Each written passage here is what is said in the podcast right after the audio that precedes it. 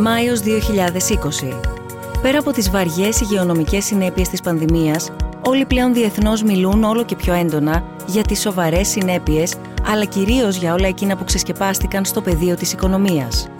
Πώς διαγράφεται το μέλλον μεσοπρόθεσμα και μακροπρόθεσμα και πώς θα καθορίσει χώρες όπως η Ελλάδα, που οι οικονομίες τους επλήγησαν τόσο πρόσφατα από την χρηματοπιστωτική κρίση; Στο πρώτο webcast αυτού του μήνα, οι διάλογοι συζητούν για την οικονομία σε πρόκληση.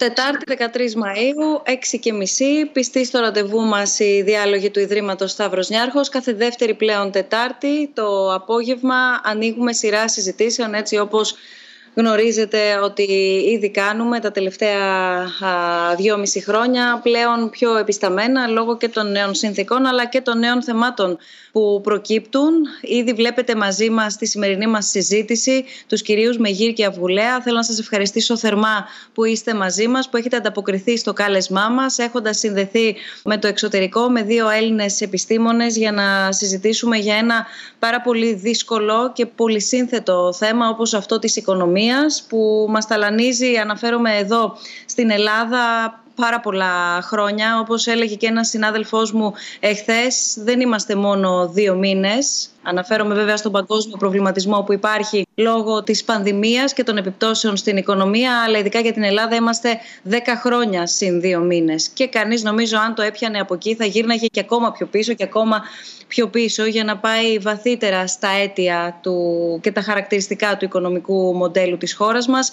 Όμως το, το θέμα εδώ είναι ότι α, αναρωτιέται η διεθνής κοινότητα, η παγκόσμια κοινότητα για το μέλλον της οικονομίας και βέβαια αναπόφευκτα και η Ελλάδα θα υποστεί τις όποιες συνέπειες. Με τη σειρά της και η Ελλάδα ανησυχεί για τις όποιες επιπτώσεις, οι οποίες ωστόσο δεν πηγαίνει αντίστροφα αυτή η σχέση, δεν α, μετακυλίουν τις επιπτώσεις τόσο δυναμικά όσο θα τις υποστεί ενώ η ελληνική κοινότητα στο, στο βάθος που, που αναμένεται και κανείς δεν μπορεί να γνωρίζει ούτε βεβαίως και να προβλέψει. Η οικονομία σε πρόκληση είναι ο τίτλος μας, είναι αδιαμφισβήτητο αυτό. Θα δούμε όμως πολύ γρήγορα πώς για ακόμα μία φορά ολόκληρη η κοινωνία διεθνώς έρχεται αντιμέτωπη με μία ακόμα πρόκληση μεγάλη, βαθιά, σε ποιους τομείς. Κυρίως αυτή θα είναι και η προσέγγιση και ο προβληματισμός της σημερινής μας συζήτησης μαζί με τον Εμίλιο Αυγουλέα, τακτικό καθηγητή με έδρα α, τραπεζικού δικαίου και διεθνών χρηματοοικονομικών αγορών στο Ενδιβούργο, στο Πανεπιστήμιο του Ενδιβούργου και τον Κώστα Μεγύρ, καθηγητή οικονομικών στο Πανεπιστήμιο του Yale. Στη συνέχεια της συζήτησής μας θα συνδεθούμε και με τον πρόεδρο του Ιδρύματος Σταύρος Νιάρχος, Ανδρέα Δρακόπουλο, για να μπορέσουμε να διευρύνουμε τη συζήτησή μας, γιατί θα προσπαθήσουμε να προσεγγίσουμε αυτό που ονομάζουν κυρίως οι συνάδελφοι δημοσιογράφοι την επόμενη μέρα. Εγώ θα ήθελα να ξεκινήσουμε από το τώρα, από το που είμαστε και το που βρισκόμαστε, παρά να κάνουμε χρονικά και θεματικά άλματα για την επόμενη μέρα. Πολλές φορές έχουμε συνηθίσει και εμείς να καταγράφουμε τι πρόκειται να συμβεί με αποτέλεσμα να χάνουμε το τώρα και ό,τι συμβαίνει που ενδεχομένως να σχετίζεται και να αποτελεί βάση για το τι μέλη γενέστε. Νομίζω ούτε λίγο ούτε πολύ από όπου και αν προέρχεται ο καθένας μας ή από οποιοδήποτε πρίσμα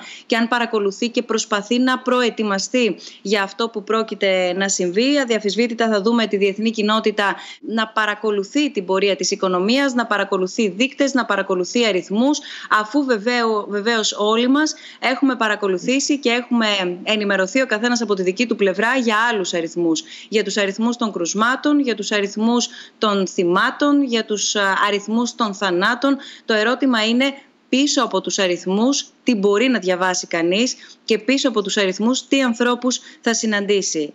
το πρώτο μου ερώτημα και προς τους δύο, κύριε Μεγύρ και κύριε Αυγουλέα, έχει να κάνει με το πώς φτάσαμε να, να, να έχουμε απέναντί μας αυτή τη στιγμή μία κρίση η οποία από ό,τι φαίνεται τουλάχιστον κατά πολλούς μεταλλάσσεται από υγειονομική, όχι μόνο σε οικονομική, αλλά όπως είπα και νωρίτερα σε κοινωνικο-οικονομική. Άρα να κάνουμε μία, μία πρώτη, αν θέλετε, προσέγγιση με βάση τα χαρακτηριστικά έτσι όπως εσείς θα τα διακρίνατε αυτής της κρίσης που βιώνουμε. Η κρίση αυτή ήρθε σε μια ε, πολύ δύσκολη, ε, σε ένα σημείο διεθνούς συγκυρίας πολύ δύσκολο, διότι είχαν ήδη μπει ε, διάφορες αμφισβητήσεις για την παγκοσμιοποίηση και κατά κάποιο τρόπο η κρίση έδωσε ένα είδος ε, δικαιολογίας στους, ε, ε, σε αυτούς που επικαλούνται με μεγαλύτερη εσωστρέφεια να, να, να, να σπρώξουν προς τα εκεί πέρα. Και αυτό έχει δημιουργήσει περαιτέρω δυσκολίες. Δηλαδή αν ήμασταν σε μια εποχή ας πούμε πριν από 10 χρόνια ή έστω και λιγότερα αυτή τη στιγμή θα βλέπαμε μια έξαρση της διεθνούς συνεργασίας θα βλέπαμε διεθνή συνέδρια ηγετών οι οποίοι θα προσπαθούσαν να, να συντονίσουν μια κατά κάποιο τρόπο απάντηση στη, στην κρίση και υγειονομική και οικονομική. Θα βλέπαμε το, το IMF ε, να, να παίρνει κάποιο ρόλο για να υποστηρίξει πιο αδύναμες οικονομίες και θα βλέπαμε γενικότερα έναν, έναν, ε, έναν συντονισμό διεθνή ο οποίος αυτή τη στιγμή ε, λείπει και υπάρχει ένα είδος ας το πούμε αναρχίας στην, στην διαχείριση της κρίσης με διαφορετικές χώρες έχοντας διαφορετικές απόψεις, με όχι συντονισμένη δραστηριότητε για, για, την παραγωγή εμβολίων, με ανταγωνισμό για, για, για εξοπλισμό και κατά κάποιο τρόπο αυτό έχει μεγενθύνει το, το κόστος της, ε, ε, της κρίσης ακριβώς διότι δεν υπάρχει ένας κατάλληλος συντονισμός. Εγώ βέβαια το, ε, τη βλέπω λίγο πιο μακροσκοπικά. Είναι μια κρίση δομική, είναι μια κρίση συστημική και όχι περιπτωσιολογική. Είναι μια κρίση της οποίας τα αίτια πηγαίνουν πολύ μακριά. Το 2004 υπήρξε ένα περίφημο βιβλίο που έλεγε να σώσουμε τον καπιταλισμό από τους καπιταλιστές. Δυστυχώς το 2008 δεν σώσαμε τίποτε. Εκείνο που κάναμε βέβαια, το οποίο ήταν ορθό, είναι να ισχυροποιηθεί με πολύ μεγάλο κόστος το παγκόσμιο χρηματοπιστωτικό ε, σύστημα. Με αποτέλεσμα όλη αυτή η υπερπροσφορά ρευστότητας που δημιουργήθηκε μετά το 2008 πήγε σε πολύ βραχυπρόθεσμους οικονομικούς σκοπούς, κερδοσκοπικούς ως επιτοπλίστων και δημιούργησε μια πλειάδα βραχυπρόθεσμων α, οικονομικών δραστηριοτήτων. Είδαμε το uberization της εργασίας, είδαμε το uberization, δηλαδή την κατάτμιση σε κομμάτια πολύ βραχυχρόνιας οικονομικής δραστηριότητας και εργασιακών συμβολέων το, του οικονομικού γίγνεσθε με αποτέλεσμα να δημιουργήσουμε ένα θα χρησιμοποιούσα μια λέξη από την οικολογία, ε, να δημιουργήσουμε ένα οικοσύστημα, ειδικά στη Δύση, το οποίο δεν ήταν ούτε ανθεκτικό ούτε επαρκώς διαφοροποιημένο. Ε, εγώ έχω πει και αλλού ότι και ένα άλλο τύπο φυσικής καταστροφής να είχαμε, τα αποτελέσματα θα ήταν τα ίδια, διότι οι αξίες ήταν υπερπληθωρισμένες λόγω της φούσκας χρέους, για την οποία ευθύνονται εν μέρη βέβαια, ίσως και να μην μπορούσαν να κάνουν και διαφορετικά οι κεντρικές τράπεζες με την άφθονη παροχή ρευστότητας χωρίς, καμία, ε, ε, χωρίς κανένα περιορισμό κολλημένο πάνω στην παροχή ρευστότητας που δημιούργησαν μετά το 2010 κυρίως. Βλέπουμε λοιπόν μια υποχώρηση των αξιών, οι οποίες έτσι κι αλλιώς ήταν υπερπληθωρισμένε και η κρίση γίνεται και κοινωνική για δύο λόγους. Πρώτον, διότι ήδη είχαν δημιουργηθεί τρομακτικά επίπεδα ανασφάλειας. Οι έχοντες και κατέχοντες έγιναν όλο και πλουσιότεροι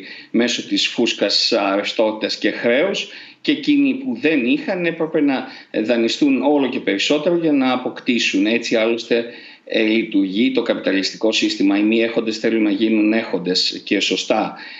Το θέμα είναι υπό ποιους όρους, υπό ποιες προποθέσει το κράτος υποχώρησε ακόμη περισσότερο και αντί να παίξει το ρόλο του ρυθμιστή, ο οποίος το αρμόζει, το κράτος δεν πρέπει να είναι ιδιοκτήτης, ρυθμιστής της οικονομίας πρέπει να είναι και βέβαια εγγυητής της κοινωνικής ασφάλειας. Το κράτος υποχώρησε ακόμη περισσότερο, η παροχή δημόσιων αγαθών υποχώρησε ακόμη περισσότερο, δημιουργώντας τρομακτική εργασιακή και όπως βλέπετε σήμερα κοινωνική ανασφάλεια, η οποία σιγά σιγά γίνεται και οικονομική ανασφάλεια. Και τι θα γίνει, ήδη ήμασταν και σωστά το επεσήμανε ο κύριος ε, Μεγκύρ στην αρχή της αποπαγκοσμιοποίησης. Τώρα η τάση αυτή θα ενταθεί αλλά εδώ δεν πρόκειται για, ε, για ένα γεγονός το οποίο μπορείς να αντιμετωπίσεις μόνο με διεθνή συνεργασία, όπως έγινε, ας πούμε, το 2008, ειδικώς με ενέργειες του σπίτι μου λίγο πιο πέρα μένει του Gordon Brown, του τότε Πρωθυπουργού των Εργατικών. Εδώ πραγματικά βρίσκεσαι σε, βρίσκονται όλες οι εθνικές οικονομίες σε κίνδυνο και πολύ φοβάμαι ότι εκείνο που θα δούμε να, να βιώνει, ίσως και αναπόφευκτα λόγω των, α, ε, των υπο, ανταγωνιστικών υποτιμήσεων που θα ακολουθήσει η νομισματική χαλάρωση και οι νομισματικές χρηματοδοτήσεις, δηλαδή η συνεχής αγορά χρέους από τις κεντρικές τράπεζες, αργά ή γρήγορα θα οδηγήσει σε πληθωρισμό και υποτίμηση των νομισμάτων. Ε, θα αρχίσει σιγά σιγά ο ένας να, να υποτιμά, ε, ε, ε, καθίσει, θα αρχίσει να υποτιμά το νομισμά του ε, και όλο αυτό θα οδηγήσει σε ακόμη μεγαλύτερο προστατευτισμό. Αλλά τα αίτια τα βρίσκουμε στην εποχή μετά το 2008 όπου ναι μεν μεταρρυθμίσαμε το ρυθμιστικό πλαίσιο αλλά όχι τις βασικές αρχές της οικονομίας. Θα επιστρέψω στο, στο κομμάτι της κοινωνίας, ε, αν θέλετε και αν μπορώ να το πω έτσι λίγο πιο, πιο γενικά για να, για να σταθούμε αρκετά και να δούμε ε, ως βάση πώς ε, μετά μπορεί να κινηθεί όλη η οικονομία και να κινηθεί ολόκληρος ο, ο μηχανισμός του εκάστοτε μοντέλου οικονομίας. Γιατί από τις κοινωνικές ανισότητες Φερρυπίν προκύπτει ένα πάρα πολύ βασικό ερώτημα. Αναφερθήκατε στο μοντέλο του καπιταλιστικού συστήματος το γιατί είδους ανταγωνισμό μιλάμε. Γιατί μία από τις βασικές ε, αρχές είναι να υπάρχει ανταγωνισμός ή πόσο δε μάλλον ο λεγόμενος υγιής ανταγωνισμός. Το βάζω στην άκρη θέλω από την αρχή της ε, κουβέντας μας, αν είναι δυνατό, να μας δώσετε να κατανοήσουμε, επειδή αρκετοί γυρίζουμε στο 2008, αρκετοί κάνουμε μία συζήτηση ενώ ε, όχι επιστημονική και ε, εξειδικευμένη αλλά κάνουμε μία σύγκριση με τη συγκεκριμένη χρονική περίοδο. Να, να κατανοήσουμε εάν πρόκειται για μία οικονομική κρίση με ίδια χαρακτηριστικά αν πρόκειται και εδώ να αντιμετωπίσουμε μία χρηματοπιστωτική κρίση για να μπορέσουμε να αναγνώσουμε και καλύτερα τα όποια ποσοστά ενδεχομένως ύφεσης ε, ακούσουμε ή ήδη ακούμε και οτιδήποτε άλλο ακολουθήσει.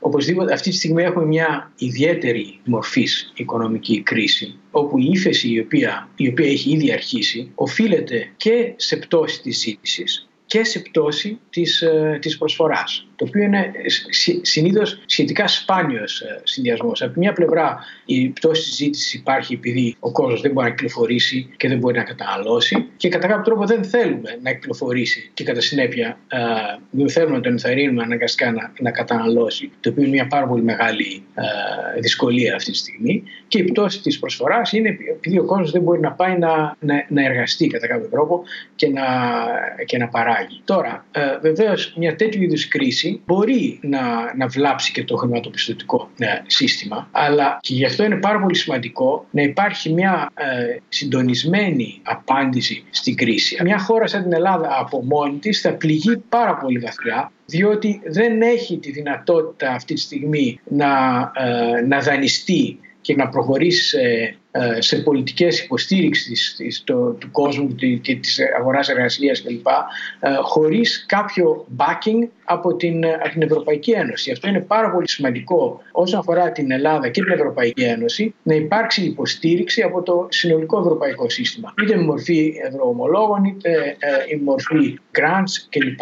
Μακροπρόθεσμα πρέπει να κοιτάξουμε πώς είναι οργανωμένη η κοινωνία μας γιατί η, η κρίση αυτή έχει δείξει δύο πράγματα. Έχει δείξει ότι ε, υπάρχουν ε, από τη μία πλευρά εργαζόμενοι οι οποίοι είναι ε, γενικά χαμηλά πληρωμένοι και είναι χαμηλά πληρωμένοι επειδή δεν έχουν, δεν έχουν σπανιότητα κατά κάποιο τρόπο. Αλλά από την άλλη πλευρά στο κέντρο της κρίσης είναι απαραίτητοι. Όπως για παράδειγμα όλοι ασχολούνται με τη διανομή τροφίμων, με την υγεία κλπ.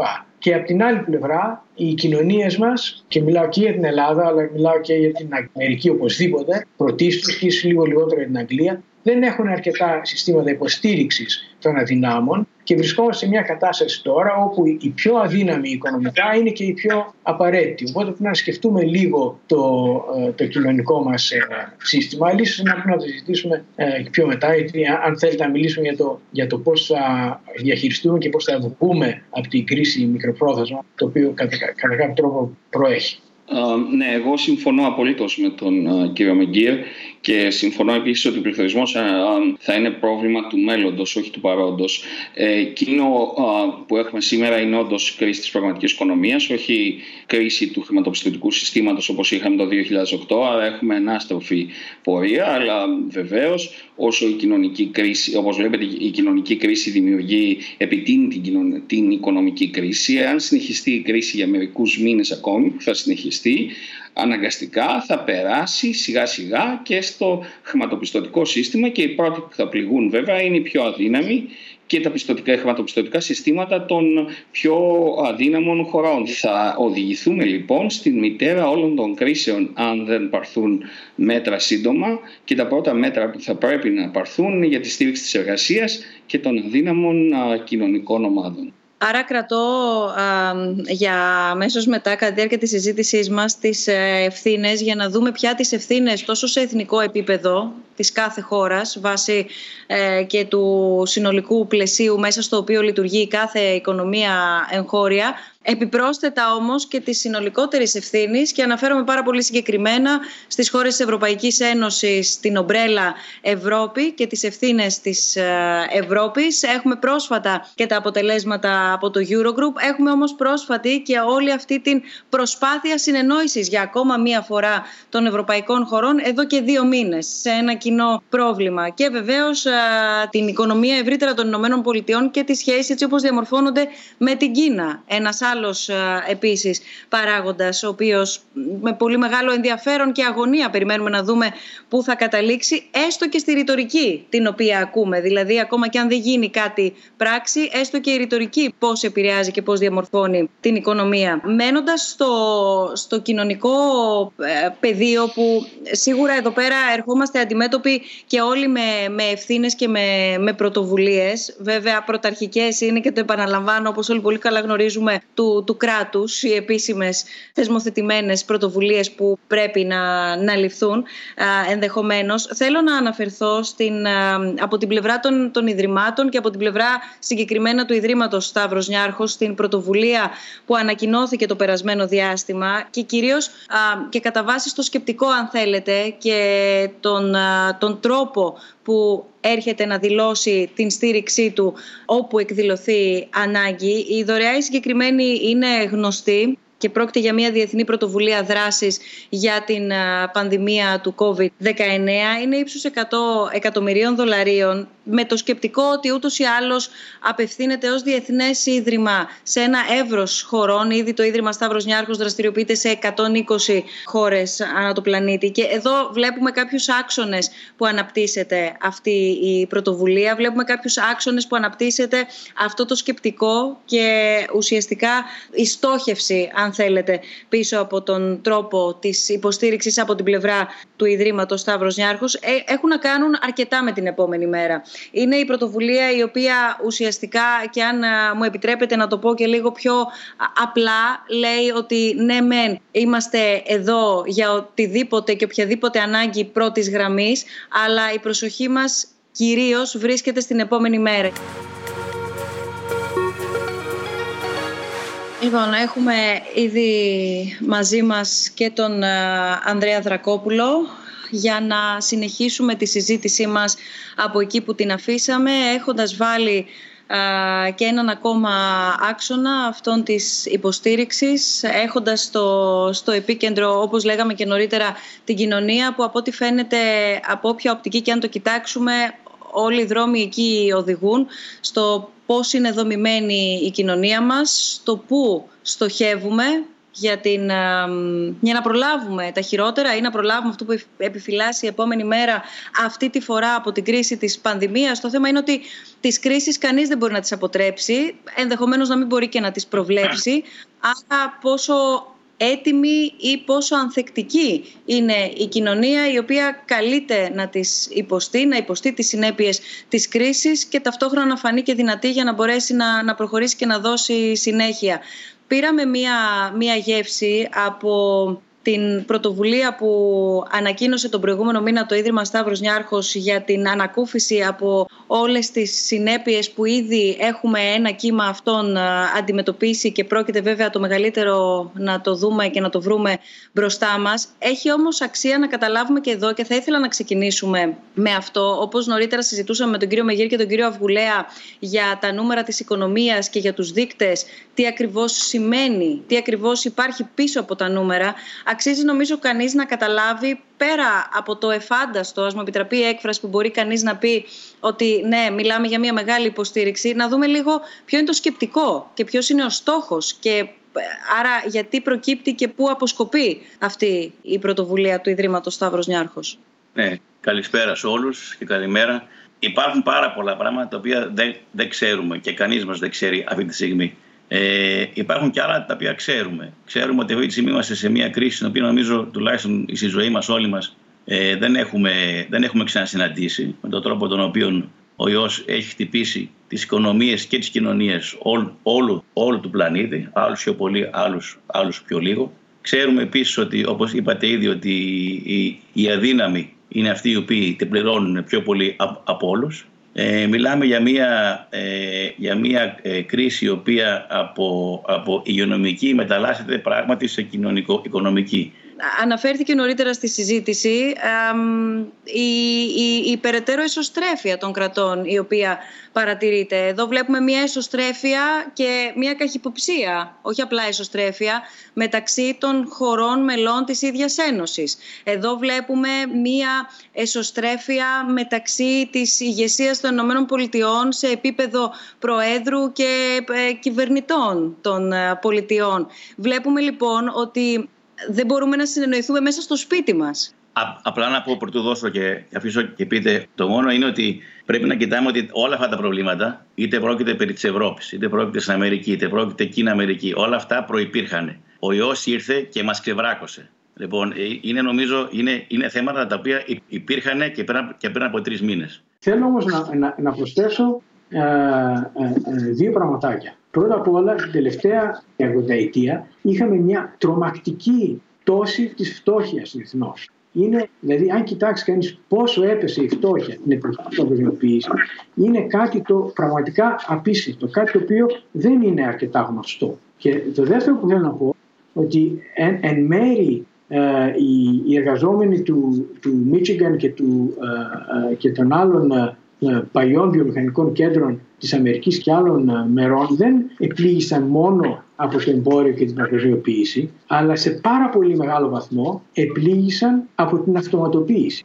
Για παράδειγμα, τα τελευταία 20 χρόνια η, η παραγωγή, η, η manufacturing capacity της Αμερικής έχει αυξηθεί πάρα πολύ. Αλλά ο αριθμό των ανθρώπων που εργάζονται στο manufacturing έχει μειωθεί πάρα πολύ. Γιατί, Γιατί πέρα από το, πέρα από το εμπόριο έχεις νέες μορφές παραγωγής, οι οποίες είναι πολύ πιο αυτοματοποιημένες, έχεις την εισαγωγή των robots. Οπότε και αυτά όμως έχουν αναμειχθεί στη συνείδηση του κόσμου και βλέπουν τη μείωση της εργασίας στον όλο χώρο αποδίδεται όλο στην παγκοσμιοποίηση και στο εμπόριο, ενώ ένα πάρα πολύ μεγάλο κομμάτι του είναι και στην αλλαγή τεχνολογίας. Και πρέπει να βρούμε προγράμματα ε, ε, επανεκπαίδευση αυτών των ανθρώπων κατά κάποιο τρόπο δεν, είναι, δεν είμαστε στην περίπτωση όπου περιμένουμε να τελειώσει η υγειονομική κρίση για να δούμε τι θα γίνει αύριο. Διότι ξέρουμε ότι δεν μπορούμε να περιμένουμε το τέλος της υγειονομικής κρίσης η οποία θα διαρκέσει οπωσδήποτε άλλο 1,5-2 χρόνια. Και, δεν μπορεί, και, και εδώ είναι το, το μεγάλο μας δίλημα το διεθνές το οποίο δεν ξέρουμε ακριβώς πώς να διαχειριστούμε. Δεν, από τη μία πλευρά δεν είναι δυνατόν να περιμένουμε να, μην, ε, να, να, να είμαστε όλοι απόλυτα ασφαλείς για να επανεκκινήσουν οι οικονομίες, γιατί αυτό θα δημιουργήσει μια οικονομική καταστροφή βιβλικών ε, ε, μεγεθών. Άρα πρέπει να βρούμε τη χρυσή τομή του πώς, θα, του πώς θα επανεκκινήσουμε την οικονομία και ποιο επίπεδο κινδύνου θα, θα δεχτούμε ως κοινωνία για να επανλειτουργήσει, γιατί και, και το κλείσιμο της οικονομίας έχει και αυτό θύματα. Δηλαδή θα, θα χρεοκοπήσουν άνθρωποι, θα, θα πεθάνουν άνθρωποι σίγουρα. Ε, οπότε δεν είναι απλά ε, να, να λύσουμε το υγειονομικό και να προχωρήσουμε μετά στην οικονομική αναδόμηση, γιατί αν το περιμένουμε αυτό μπορεί να μην υπάρχει κοινωνία, κοινωνία να αναδομήσουμε. ό,τι μοντέλα και να λέμε, αν δεν αλλάξουμε το πώς σκεφτόμαστε σαν κοινωνία και δεν δώσουμε πάλι ε, έμφαση σε αυτά τα οποία μετράνε και οπωσδήποτε δεν υπάρχει αμφιβολία. Δηλαδή, ποιος μπορεί να πει ότι μπορεί να πληρώνεται ένας δάσκαλος ή μια νοσοκόμα τόσες φορές λιγότερο από έναν ποδοσφαιριστή ή από έναν. Ε, ε, πώς το λένε, από έναν ηθοποιό. Είναι πλέον κοινός νους. Δεν λέω να τα πάρεις από αυτούς. Αλλά πρέπει, πρέπει να αρχίσουμε και να σκεφτόμαστε ότι, ότι, ότι πρέπει να κάνουμε και reboot και να μπαλανσάρουμε από την αρχή ορισμένες αξίες έχοντας στο νου το πού πηγαίνει η ζωή. Και αυτό κάπου 5-10 χρόνια από τώρα, ακούγεται λιγάκι τέτοιο, θα λέμε ευτυχώς που ήρθε αυτός ο ιό. Διότι αν μη τι άλλο, ακόμα, ακόμα και αν δεν, αν, αν δεν φτιάξουμε, δεν θα μπορεί ποτέ κανείς να πει δεν το ήξερα και δεν το περίμενα. Γιατί σου λένε πάρα πολύ ότι αυτό είναι μια αρχή κάτι πολύ χειρότερο που μπορεί να έρθει. Λοιπόν, αν δεν φτιαχτούμε τώρα και είναι σε όλα τα επίπεδα, εκείνη που δεν πρέπει για μένα να χάνεται η μπάλα. Είναι από το ίδιο το άτομο, από την οικογένεια, τα σχολεία, από τις αξίες, από τα νοσοκομεία που έλεγα πριν, επιτρέπεται να μην έχουν για παραπάνω από δύο μέρες ε, προστατευτικά. Μιλάμε για το κράτος, για τις ηγεσίε, για τις συνεργασίες, για την ηθική. Να μην εμφανίζεται πανεπιστήμιο το οποίο έχει δισεκατομμύρια και να παίρνει δάνειο για τα small business loans. Όχι, ρε παιδιά. Και πρέπει πλέον να μπει και συζήτηση ένα πολύ απλό πράγμα. Μισθός δασκάλου, μισθός νοσοκόμας και άλλων και από την άλλη πλευρά ο μισθός του κάθε ποδοσφαιριστή, ας πούμε. Εγώ θέλω να προσθέσω δύο πράγματα. Ένα σε αυτό που είπε ο κύριος Δακόπουλο. Θέλω να πω λοιπόν ότι ο συντοπίτης μου, γιατί είναι θαμένος 1500 μέτρα από εδώ, ο Άνταμ Σμιθ, πριν γράψει τον πλούτο των εθνών, έγραψε τη θεωρία των ηθικών συναισθημάτων. Ε, καπιταλισμός χωρίς ηθική δεν γίνεται. Ε, διαφορετικά αναλώνεται σε εκμετάλλευση ανθρώπου από άνθρωπο, κάτι που κοινωνικά είναι μη αποδεκτό και οδηγεί σε, αναπόφευκτα, οδηγεί σε ανατροπές. Άρα έχετε απόλυτο δίκιο όσον αφορά ειδικά τα μεροκάματα, τις αποζημιώσεις, τις αμοιβέ των ανθρώπων που, ε, των οποίων η εργασία είτε στον ιδιωτικό είτε στο δημόσιο τομέα έχει την έννοια της κοινωνικής προσφοράς και είναι ντροπή το να α, ονομάζονται οι άνθρωποι αυτοί ανειδίκευτοι ή να θεωρούνται αναλώσιμο εργατικό προσωπικό Κύριε με κύριο λόγος σε εσάς, επιπρόσθετα να βάλω μόνο για να απαντήσετε συνολικά και το ερώτημα που βλέπουμε τόση ώρα, επειδή σχετίζεται λίγο με την τοποθέτηση την τελική γύρω από τον ε, καπιταλισμό. Για να έχουμε πάρα πολλά ερωτήματα, θα ζητήσω λίγο πιο σύντομες τοποθετήσεις, γιατί πρέπει να ακουστεί ο κόσμος που μας παρακολουθεί. Ένα ερώτημα που έχουμε δεχθεί στο Facebook, επειδή συνήθως τα προβλήματα λύνονται από τη ρίζα τους, γιατί δεν σκεφτόμαστε εναλλακτικά μοντέλα οικονομίας πέραν του καπιταλισμού.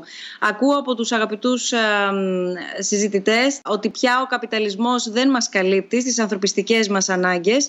Μάλιστα, μάλλον ο ίδιος ο καπιταλισμός τις έχει δημιουργήσει, αφού καθορισμόν οδηγεί στην οικονομική αποδυνάμωση μερίδας ανθρώπων. Το τελικό ερώτημα μετά τον καπιταλισμό τι; Απαντάτε και παρακαλώ να αλλάζουμε λίγο πιο γρήγορα τα ερωτήματα για να πάει πιο γρήγορα και η συζήτησή μας. Ε, δεν υπάρχει θέμα ε, να αλλάξουμε οικονομικό σύστημα. Ο καπιταλισμός είναι ο, ο φυσικός τρόπος λειτουργίας των οικονομικών παικτών. Το θέμα είναι το ρόλο του κράτους σε ένα καπιταλιστικό σύστημα, πώς τον φτιάχνουμε να είναι ρυθμιστικός, ώστε το καπιταλιστικό σύστημα να ευθυγραμμίζεται με κάποιες αξίες που, ε, που, που, έχουμε. Λοιπόν, οι, οι αξίες έχουν πάρα πολύ μεγάλο ρόλο, κατά τη γνώμη μου, και ακριβώς εκεί πέρα ε, ο συντονιστικός ρόλος του κράτους παίζει πάρα πολύ σημαντικό ρόλο. Για παράδειγμα, είπε ο κ. Δρακόπουλο και ο κ. Αγκουλέα ότι δεν είναι δυνατόν να, να υποστηρίζουν επιχειρήσεις επιχειρήσεις και συγχρόνως να έχεις επιχειρήσεις, με επιχειρήσεις ή οργανισμούς με αποθεματικά δισεκατομμύρια να υποστηρίζονται, βεβαίως δεν είναι δυνατόν. Αλλά πού είναι το λάθος; Πρέπει να αναγνωρίσουμε ότι το λάθος είναι στο σχεδιασμό της πολιτικής. Η πολιτική ε, που σχεδίασε την υποστήριξη των εταιριών έπρεπε να προβλέψει ένα τέτοιο ενδεχόμενο και να μην το επιτρέψει. Ε, Βεβαίως ο,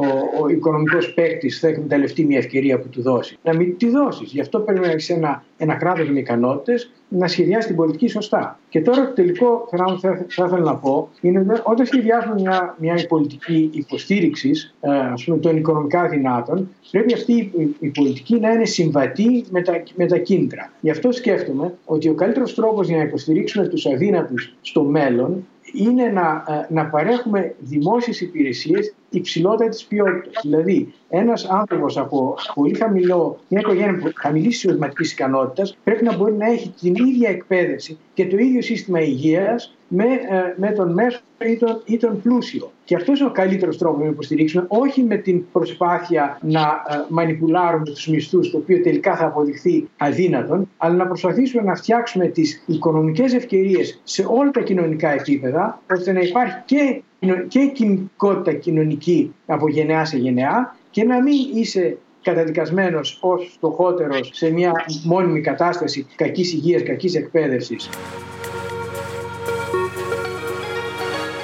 Μιας και ολόκληρη η Ευρώπη, πόσο δε μάλλον η χώρα μας ε, καίγονται εν ώψη της τουριστικής περίοδου, η οποία κάποια στιγμή θα ανοίξει, κάπως διαφορετικά όμως από όσο τη γνωρίζαμε, με πάρα πολλά ζητήματα, μεταξύ των οποίων πολλά και ηθικής φύσεως, αλλά θα πάω τα πρώτα μέτρα τα οποία προσπαθούν να εκπονήσουν τα κράτη, οι χώρες μέλη της, της Ευρώπης, προκειμένου κάπως κάτι να κρατηθεί όρθιο από τη βαριά βιομηχανία, ειδικά για την Ελλάδα, του τουρισμού. Η παρούσα συγκυρία θα μπορούσε ιδανικά, ιδεατά να αποτελέσει μια ευκαιρία, ειδικά για τη χώρα μας, να αναθεωρήσει τον, ε, τον τουρισμό και την αγροτική παραγωγή. Τον τρόπο δηλαδή που γίνονται επενδύσεις ή το μοντέλο πάνω στο οποίο είναι χτισμένη η βιομηχανία του τουρισμού στην Ελλάδα και εν γέννη στην Ευρώπη προφανώς. Απολύτως. Νομίζω ότι το έχω πει και αλλού ότι είναι μια εξαιρετική ευκαιρία να ξαναχτίσει η Ελλάδα ελαφρά βιομηχανία, στην οποία έχει παράδοση. Ο οποίος έχει μεγαλώσει στον Πειραιά όπως εγώ. Θυμάται τα εργοστάσια Ρετσίνα ή τα μηχανουργία Βασιλιάδη. Δεν είμαι τόσο μεγάλος βέβαια. Τα μηχανουργία Βασιλιάδη είχαν κλείσει γύρω στο 1900. Τα έφαγε η οικονομική κρίση του 1897. Αλλά είναι μια χώρα η οποία έχει πολύ σοβαρή και βαθιά παράδοση ελαφράς βιομηχανίας, την οποία πρέπει να επανεργοποιήσει. Αγροτοβιομηχανία. Η Ελλάδα μπορεί να γίνει πρωταθλητής στον κόσμο σε οικολογικά προϊόντα.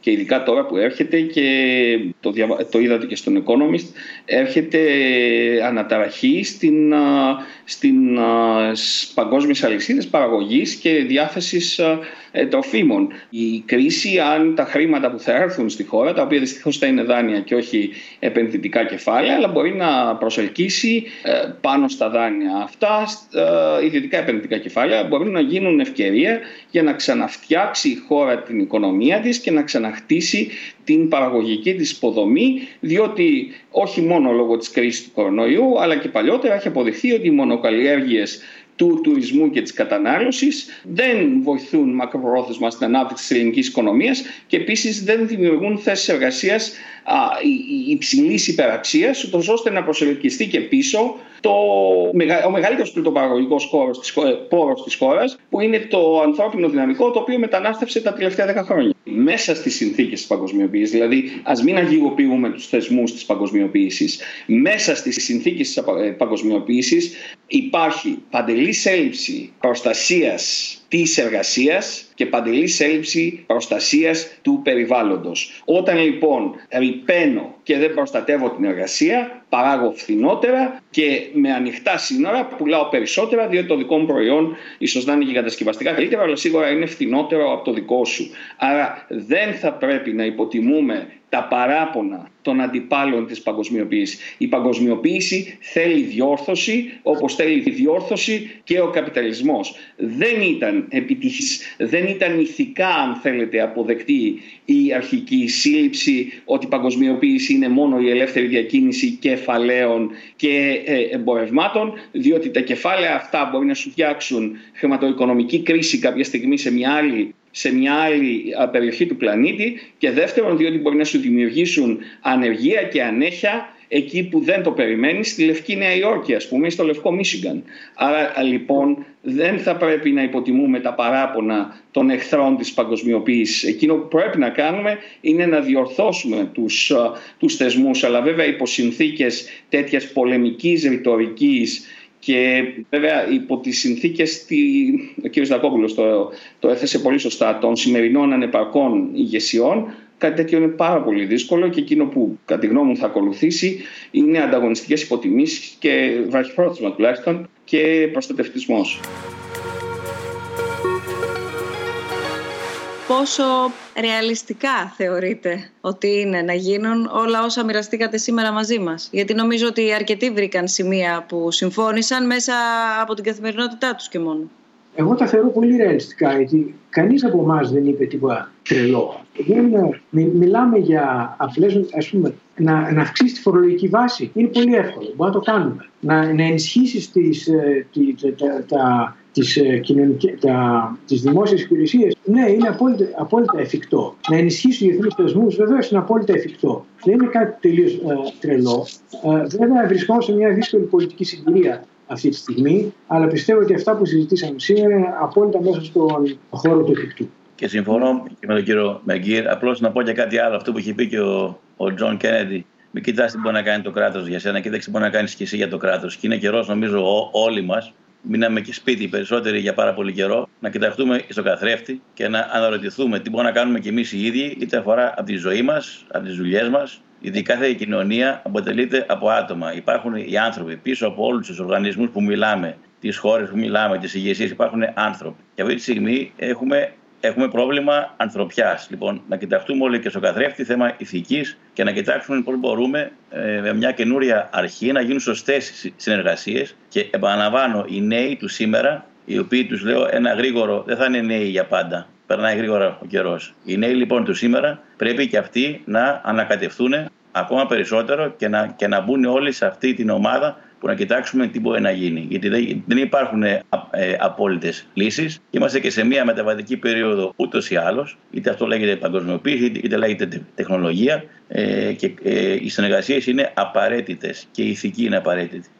Εγώ θα συμφωνήσω και με τους δύο προλαλήσατες ε, και θα προσθέσω στην ηθική διάσταση το γεγονός και ε, παραμένω αισιόδοξος ε, για το τι θα γίνει στην Βρετανία ή στις Ηνωμένες Πολιτείες και πιστεύω ότι θα υπάρξει και αλλαγή ηθικού υποδείγματος διότι πώς μπορείς να παραμένεις ρατσιστής και ξενόφοβος όταν σε φροντίζει ο νοσοκόμος από τον Μπαγκλαντές και ο γιατρός ο Σουδανός και εσύ α, βγαίνεις από το νοσοκομείο μετά από 15 μέρες και εκείνοι α, πεθαίνουν στο καθήκον. Πώς α, είναι δυνατόν αυτή η απανθρωπιά α, γιατί περί τέτοιας πρόκειται που έχουν δείξει ειδικά τα ανεπτυγμένα έθνη τα τελευταία δέκα χρόνια προς τον ξένο, τον μετανάστη, τον άλλο, τον διαφορετικό να συνεχιστεί όταν ο Πρωθυπουργός, ο ίδιος ο Πρωθυπουργός της Βρετανίας ανέφερε σε εθνική σύνδεση ότι χωρίς δυο αλλοδαπούς νοσοκόμους θα είχε πεθάνει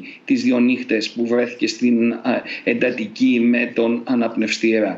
Εγώ είμαι αισιόδοξος και νομίζω ότι η τωρινή κρίση πριν από λίγο είχα, είχα κλείσει το μικρόφωνο διότι πέρασαν με ηλικιώδη ταχύτητα δύο ασθενοφόρα. Φαντάζομαι, καταλαβαίνετε, όλες οι άλλες ε, υγειονομικές επεμβάσεις έχουν σταματήσει. Όλες οι άλλες υγειονομικές δραστηριότητες έχουν σταματήσει. Τι θα μετέφεραν τα δύο ασθενοφόρα πέρασαν με ηλικιώδη ταχύτητα. Νομίζω ότι έχουμε τη δυνατότητα να αλλάξουμε σαν άνθρωποι και να αλλάξουμε και το οικονομικό μας σύστημα, διότι όπως και η δημοκρατία με όλες τις ατέλειες η ελεύθερη οικονομία της αγοράς, η οικονομία της αγοράς με ελεύθερο ανταγωνισμό είναι το μόνο αποτελεσματικό σύστημα που έχουμε για τη διανομή των πόρων. Απλά χρειάζεται να ξαναγυρίσουμε στις βασικές αρχές της ηθικής του καπιταλισμού.